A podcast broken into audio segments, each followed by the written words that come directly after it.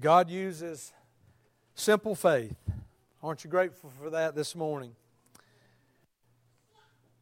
I want us to take our Bibles this morning and find Luke chapter 1, the Gospel of Luke chapter 1. And I'm preaching on this subject this morning the God of the impossible this Christmas. The God of the impossible.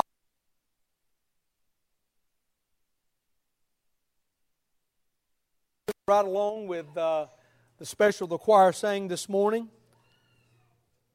As Mary, and just her simple heart and with simple faith, uh, said, Lord, let it, let it be done unto me, Lord, according to your word. Father, just as you would have it happen.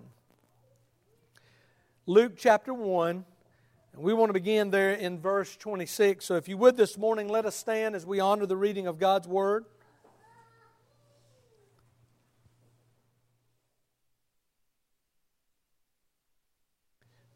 Verse 26 Now in the sixth month, the angel Gabriel was sent by God to a city of Galilee named Nazareth, to a virgin betrothed to a man whose name was Joseph, of the house of David. The virgin's name was Mary.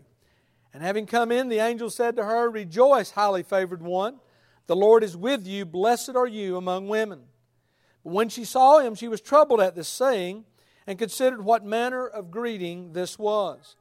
And then the angel said to her, Do, you, do not be afraid, Mary, for you have found favor with God. And behold, you will conceive in your womb and bring forth a son, and shall call his name Jesus. For he will be great, and will be called the Son of the Highest, and the Lord will give him the throne of his father David. And he will reign over the house of Jacob forever, and of his kingdom there will be no end. And then Mary said to the angel, How can this be?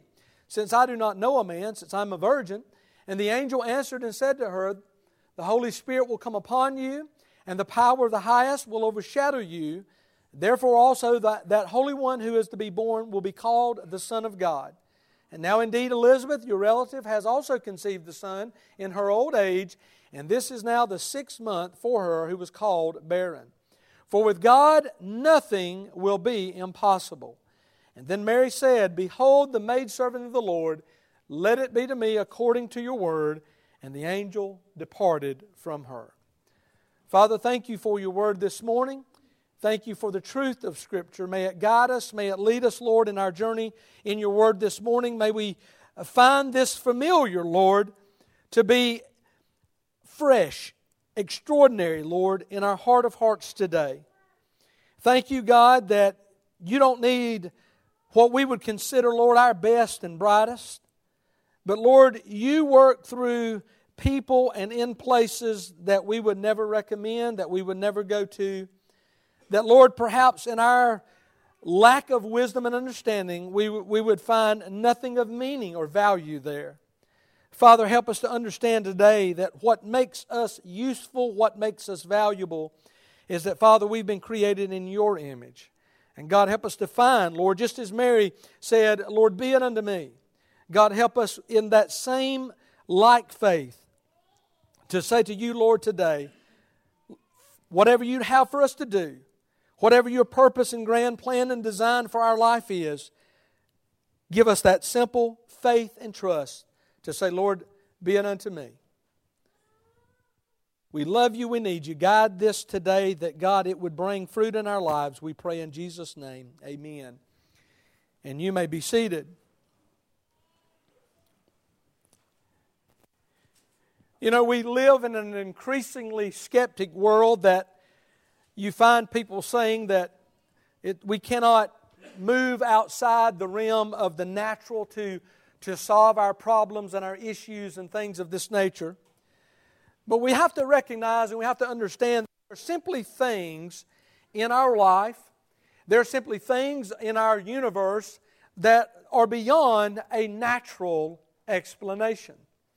And the reason they are beyond a natural explanation is because our world in which we understand uh, the laws of nature, we also understand, certainly as Christian people, that there is a God who set that natural order into order. And because God is supernatural in nature, And he is outside the creative order, therefore, he is not subject to that creation. Um, whatever it is, you know, you're gifted at. You're a craftsman, you're a carpenter. Uh, maybe you can uh, make uh, things out of pottery. Uh, out of clay and turn beautiful things into, into pottery and things of that nature. Or, you know, as, as we uh, witnessed yesterday, if, if you were here uh, at the funeral service, Miss Betty, a great quilter. And to just see the beauty of that. That's God's talent uh, being used and expressed. But the person that makes whatever it is you're gifted to make, you are the sovereign over that in which you make. In other words, however grand uh, craftsman or designer you are, that thing which you made does not say to you, you must have me. You must do X with me. Because you're the creator. And you have the sovereign will and the power to put something in a kiln, and when it comes out, you have as much uh, ability and you have as much will to decide, I will drink coffee out of this vessel or I will use it to store trash because you are the creator. And you have sovereignty over that which you've created. And the Lord is the creator and the sovereign over all of the universe.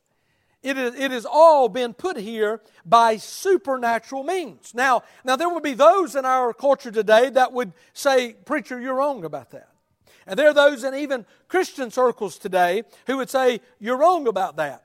We cannot explain the origins of the universe and the origins of life through uh, supernatural means. We have to use natural means in which to do it. Okay, that's fine, but you must understand there is no natural means that will explain that. You say, well, science tells us that there's the Big Bang. Well, understand that there is nothing natural, there's nothing scientific about a belief that nothing exploded and made everything. And that is what that is. So you, you cannot argue that there is some material natural means to get us to where we are today, that method simply doesn't exist. So everybody to some degree is operating out here in the, in the unnatural world. Things happen like that all the time. People go to the doctor, they're having headaches. They go see a doctor, they wait six months for an appointment, they go to some strange place, uh, put on a very uncomfortable gown. They lay on a table for a long time. They get a bunch of tests run, argue with their insurance company about providing coverage for those tests. And then finally, later, weeks later, who knows, you get a result back and they say, uh, based on these tests that we've run, you've got, you've got brain cancer. And they're going to stage it, and they're going to say it's in stage one, two, three, four. Uh, and then they're going to tell you we think we can or we cannot do anything. And they may leave you with the diagnosis you have terminal brain cancer, there's nothing we can do about it, and you probably have about six months to live. And in the natural world, they say nothing we can make, nothing we can produce, nothing in a lab, nothing with some name you can't pronounce behind it, and a data sheet 10, year, uh, 10 years long uh, can explain it that it doesn't exist, nothing we can do for you. You're a person of faith. You read in your Bible that the Word tells us that if you're sick, to take it to the elders of the church, to anoint you with oil and pray and they ask a sovereign God working outside the natural realm to do the supernatural in your life and bring healing to you, that which there is no other means for. And you do it in faith. And let's just say that God, in faith, responds. And you're, you're healed. You notice the headaches are not there, they diminish. And you go back to the doctor, and you go back to the foreign place. You go back to wear the uncomfortable gown to sit on the table, to go through all of the tests, to get stuck and stuck again, to argue with the same people about paying for the same test and wait the same number of weeks, and finally somebody says this. We don't understand it, but we cannot find cancer anymore. and you say, To God be the glory. Hallelujah. Folks, that happens. That is a supernatural thing. And there are not natural means to explain that. And everybody today, to some degree, at some point in their life, is working outside of this natural world to some degree. And, you, and even Christians today who would, who hammer the idea that we don't have to know all the answers in science, which, by the way, the definition of science is knowing answers, by the way. Just want to throw that out there. That's what science does. It's provable, producible. Not jingoism and magic, but actual science. And they say we don't, we don't need to try to understand these things. Just believe in Jesus. Just read the Christmas story. Okay. Okay. But you do understand, Christian, that the Christmas story and the hymns that we sing about that story are songs that speak of a unnatural and a miraculous birth. Hello, right?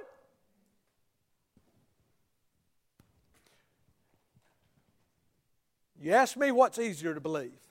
You ask me what takes more faith to believe. Paul said you can look around in the heavens. You can look around the world that you live in and you come to a conclusion that this has been made. That this has been something, someone, so, so that we know we didn't do it. Somebody's a creator. That's why every culture on the earth, Christian or not, is worshiping someone out here. And they're doing something in an effort to appease whatever they believe is out there. To have a good crop, to have some rain, to have some kids, to make the bad things go away and good things come. That happens on every square inch of geography on this marble floating out in the middle of nothing. And our job as Christian people is to do what? To point to people and say, that which you know is out there, let me tell you all about him. Let me tell you the fullness of who that is. We all recognize to some degree that the unnatural, the supernatural exists. And when it comes to our Christian faith, we can say, well, uh, I believe He's the Creator. I don't know the details of that, but just believe in the Christmas story, just believe in the Easter story. And I, that's, that's right, we need to believe it. But you understand, there is not a scientific way that a virgin can have a child. And you understand that there's not a scientific way that a dead man walks out of a grave three days later. And you understand that a man that walks among uh, men and women for 30 some odd years of his life and then leaves the planet, those things are not and will never be able to be explained in a natural way. The salvation that we have by faith is a supernatural event. Or I can just say, I'm going to be saved by my own good intentions and works. It's either grace or it's works. And if it's not grace, then it's the material, it's my work, it's my effort, and all I have is some natural belief. And that ain't going to get me to a supernatural place. That's been designed by a supernatural God. For a people that have experienced a supernatural rebirth and one day, according to Scripture, is going to have a supernatural resurrection. Everything about us, folks, is we're supernatural. We believe in a supernatural God and we've experienced the supernatural nature of salvation that is outside of origins in which we can explain. And I am so grateful today that I don't have to explain it to be the recipient of it. Amen. By faith. Mary reminds us that God is a God of impossible things. Matthew 19 Jesus is having a conversation with a rich man. Rich man won't give up his goods, right?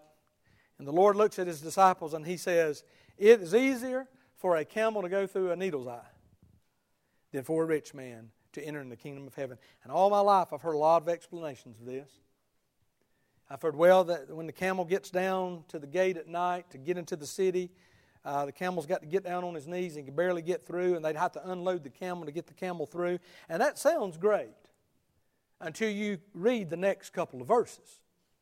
And you realize in the next couple of verses that Peter looks at the others and says, Well, then how is it possible for anybody to be saved? Because God's making a point that man can't save himself. No matter how low he gets, no matter how much he gives away. You know, we, we use it in our culture because we know everything. We say, well, it's just about the rich man must give up his treasure. But doesn't that just fit in so conveniently, conveniently with our social justice gospel today? If, if we just become more benevolent, we'll be saved. Let me tell you something God fearing people don't have a problem with being benevolent. God, fearing people don't have a problem with being compassionate because the Holy Spirit brings about those things in our lives as a, as a natural result of the supernatural re- reaction to a God that saved us. But our world says we'll just give it all away. We, we can be saved. That's the lesson there. And Jesus says, no, that's not the lesson. The lesson is that anybody being saved is impossible outside God Almighty. Nobody gets saved because you, you give a lot away or you do a lot of stuff. We all get saved for the same reasons broken over our sin, and we come to a holy God and we beg for forgiveness. We ask, we realize we're broken, we're not fit for heaven, no way we can get to heaven, and we realize that if that is true, that God so loved the world that he gave his only begotten Son, that whosoever would believe in him will not perish but have everlasting life. If that's true, God, I want it. I need it. I want to be saved. And the Lord said, if you call, if you ask, I will. Supernatural. Faith. Mary reminds us of that. Here's Mary, young girl. 14 years old, maybe, somewhere around that. Much different world then, culturally speaking, for sure. And she walks in the house and she's greeted with an angel. Mary has a natural reaction to that. What in the world is this? She, she didn't know what she didn't know what manner of greeting it was because she couldn't get past the fact that he was in the house. You come home and there's a stranger in your house. What they said's not important. Why are you here, man? We recognize not only there was curiosity here, there was fear here because the angel says you, know, have no, you have no need to be afraid. Rejoice. God's giving you grace. And the angel gives her a, a, a, a picture of something that's supernaturally going to happen here, and God is going to accomplish this impossibility in the most obscure, unexpected place. I'm going to say this, and I, I believe it to be true because I've, I think I've done my due diligence to make sure of that. But I could not find in the Old Testament this direct reference to the place Nazareth. The obscurity of it. Region of Galilee, a city of Nazareth. It, it was such an obscure place. You know, you find there in John, one, one would later ask, I mean, is there anything, any good thing that can come out of Nazareth? Why, why Nazareth? back several years ago, a, few, a couple years ago, I, I, had to get off the interstate near Forsyth to detour to get around a mess of traffic, and I went through a little place, I think it was called Smarr. Smarr, Georgia. Never heard of it in my life. I just, for that moment, I realized Highway 41 went through it, uh, and I could take a couple of other roads and get back on the interstate and get around the mess out there. Never heard of Smarr in my life. Don't I don't I can't even remember if I had a red light. Just an obscure place. Understand that the prophets of God, the prophecies of God, all of these things that are unfolding in our world and in our culture today, that we're seeing things working to uh, an end, and, and, and a people that God chose, and, and all of this is happening in a place about the size of New Jersey. All of this history takes place in a, in a about geographically somewhere around the size of New Jersey. God does impossible things in unexpected places. God would choose the obscurity of, of, of a town that not even many people even knew or recognized to bring about the provision for our salvation. There's a great application here. A great application for us living today that it does not matter where we are, it does not matter where we come from, does not matter where we live, wherever we're occupying space right now is an opportunity for God to do some extraordinary things in that place, in that town, in this community. Nothing is off limits with God. Nothing is outside the realm of possibility with God. We, we often in Christian circles today, we're, we're looking for if, if Atlanta was to get right. Folks, Atlanta ain't going to get right. It's, I, I'm, I'm not saying that God can't do great things out of there, but I'm saying culturally, Atlanta is lost. They love it, and they're propagating it and evangelizing that lostness just like we're supposed to be evangelizing the gospel. You understand the rottest cancerous thing in our culture today is the LGBTQ alphabet mafia.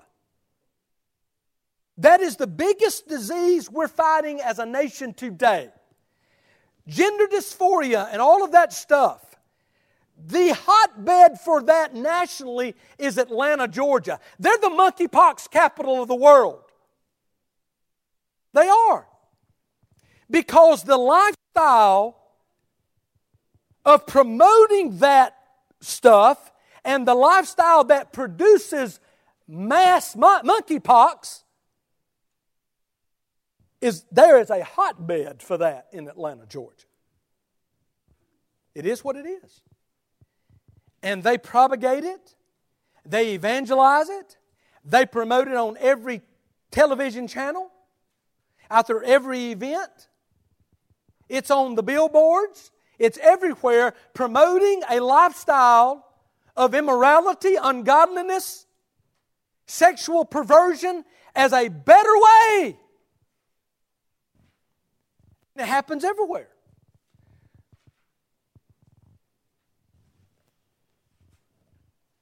God, God does not need what we see as celebrities, important places to have some movement of God. We need to trust God to do a work, a sovereign, miraculous, supernatural work in our lives in the place that we're taking up space in. Just as, just as Mary would choose to do.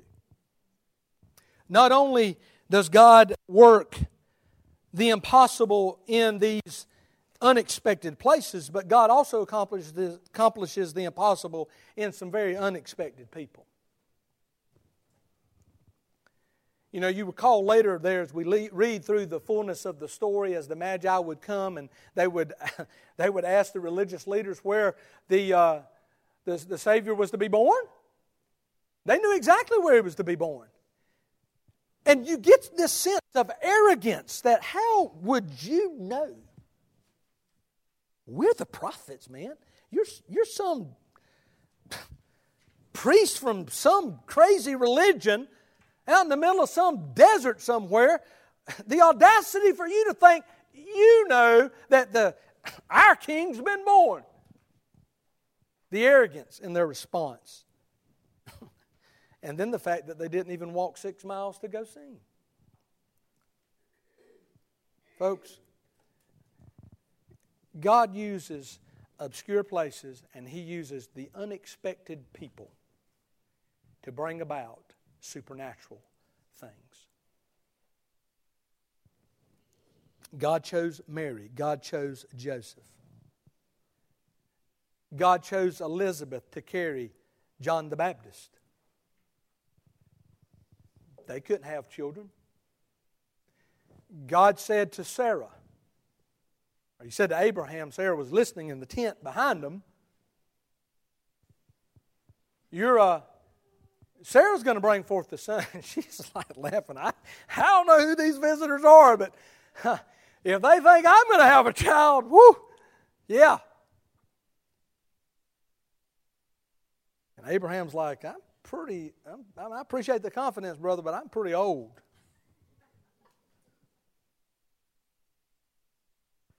And yet God said, Listen, not only am I going to do it, but uh, I need you to name that child Laughter. Just so every time you say, Isaac, get in the house, you'll, you'll remember. Yeah, yeah, he, he said it. God took those who said we, we can't have children, we're beyond childbearing years, uh, to have children.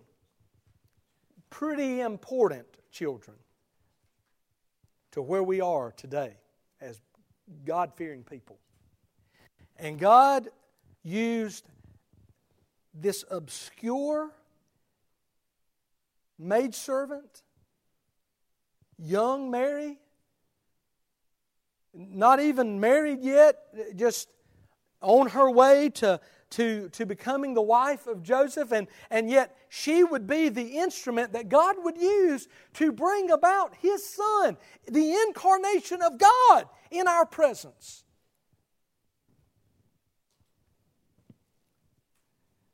You go, you go ask the Pharisees of the day, y'all, y'all pick someone that the Lord will use. Oh, they would, they would have they, they would have spent oh, great diligence in searching. Uh, they, they, would have, they would have wanted the right lineage, the right heritage, all the, all the, all the I's uh, dotted and all of the T's crossed, as we say. And fundamentally, today, we still look at what God will or won't do or what God can and can't do. We measure that based on our our understanding, our belief, based on our assumptions and our evaluations. That's not how God works. And I thank God for it. God works in the hearts of those who will make their heart prepared to be used by God. That's who God works in. Doesn't care about heritage, unless it's his heritage, but doesn't matter where you're from. Doesn't matter your, your lineage. It doesn't matter who's, who's, who's who among whatever. It matters are you faithful? Do you believe? It matters are you, are you a person of conscience, a person of character, a person of godliness? A person that is pursuing holiness.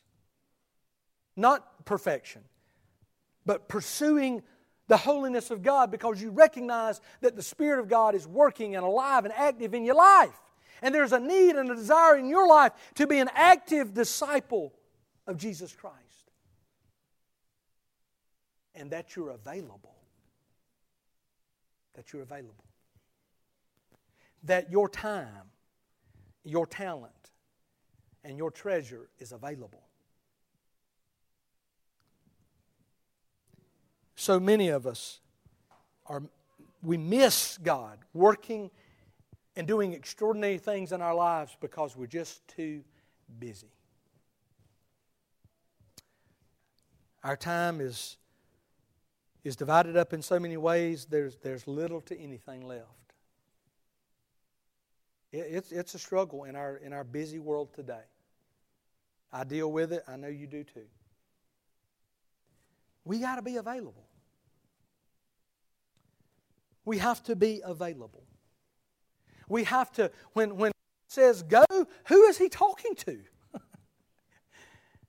somebody else? Well, I, you know, he's talking to you, he's talking to me. When there are principles and precepts, word, those principles and precepts are for me, they're for you. And we stand much to reap for the glory of God when we make ourselves available. Mary was available. God gave her the plan, explaining it to her in some detail. This is what's going to happen. And Mary, after taking in this plan, what is her response? Let it be to me according to your word. That response simply means this that this 14 year old girl or so that did not have everything figured out, she simply said, I don't have to know the end to trust God. I'm trusting in a God that made the beginning and the end.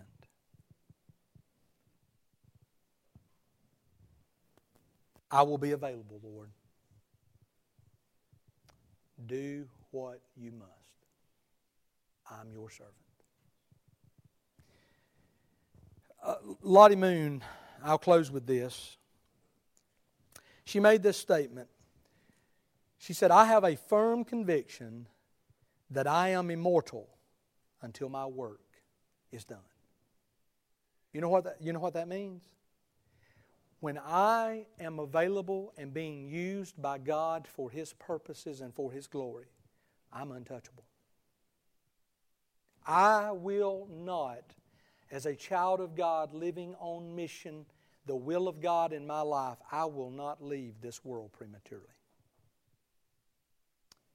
I am invincible until the Lord is done. And it is only at that moment that I am immortal.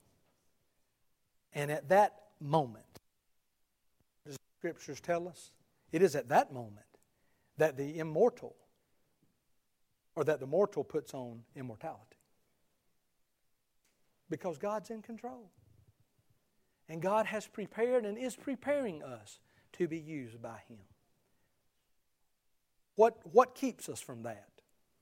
Our faith, our life, and certainly our time our availability. Heaven only knows the joy, the completion of that story as it was, was unfolding through the life of Jesus. How it began how it ended. How Mary began rocking her baby to sleep to the point of holding her child that's now a grown man, dead on a cross, to be part of those who would take care of his body and give him a decent burial. What a life! What a life. God does impossible things in, un, is in unexpected places and He does impossible things through unexpected people.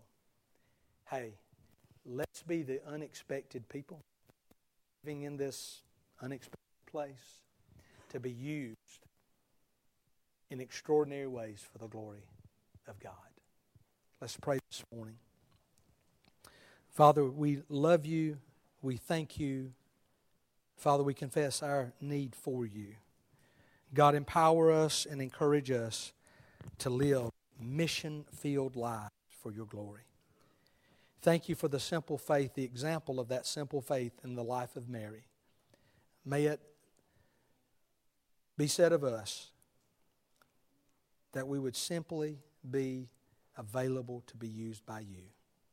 Grip our hearts with that conviction, I pray today in Jesus' name. Amen.